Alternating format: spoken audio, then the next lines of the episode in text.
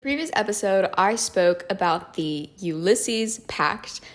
I spoke about how simple it was, how it leads to really great flexibility, and is so useful when it comes to making good decisions and implementing good habits.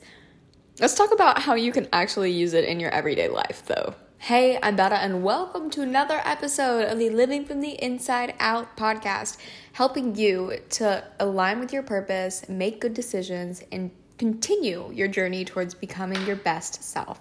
Let's dive right in. So, the Ulysses Pact is great for implementing new habits, making good decisions, but it's also useful for eliminating bad or unhealthy habits. So, to give you a sense of how you can use this powerful psychology tool in your everyday life, here are some interesting and useful ways that I have seen used.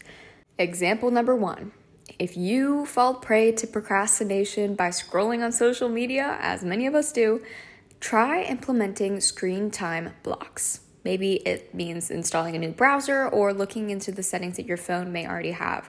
But the idea here is that you're going to be blocking and restricting your own access to distracting and time wasting websites. Example number two. If you want to read more in the evening instead of watching so much Netflix or TV, just unplug your television or store it away or hide the remote. You're doing this, you are making a decision now that is going to impact your decision making in the future and help you to make a better one. Example three if you want to be more present and engaged with family and friends in the evening, leave your computer at the office or place it somewhere where you don't have access to it. Put your phone in your sock drawer or on airplane mode as soon as you get home from work. Example four if you want to stick with an exercise schedule, join the same gym as a friend who already exercises regularly and suggest becoming accountability partners.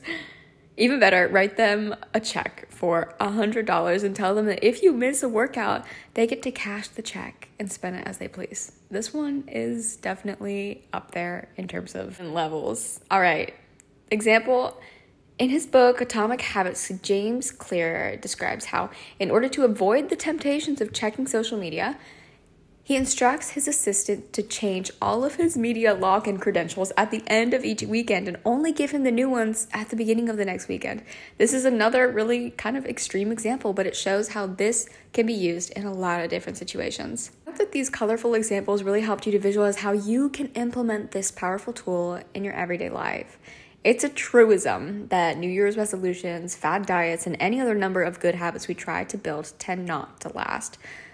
But it's not the want of trying. Most of us are actually quite good at starting new habits. It's the maintenance that causes problems, and that is where the Ulysses Pact is so helpful.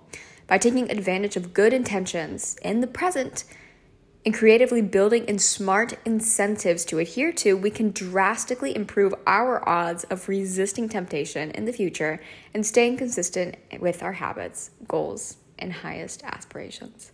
I hope this was helpful. I will see you in another episode. Bye for now.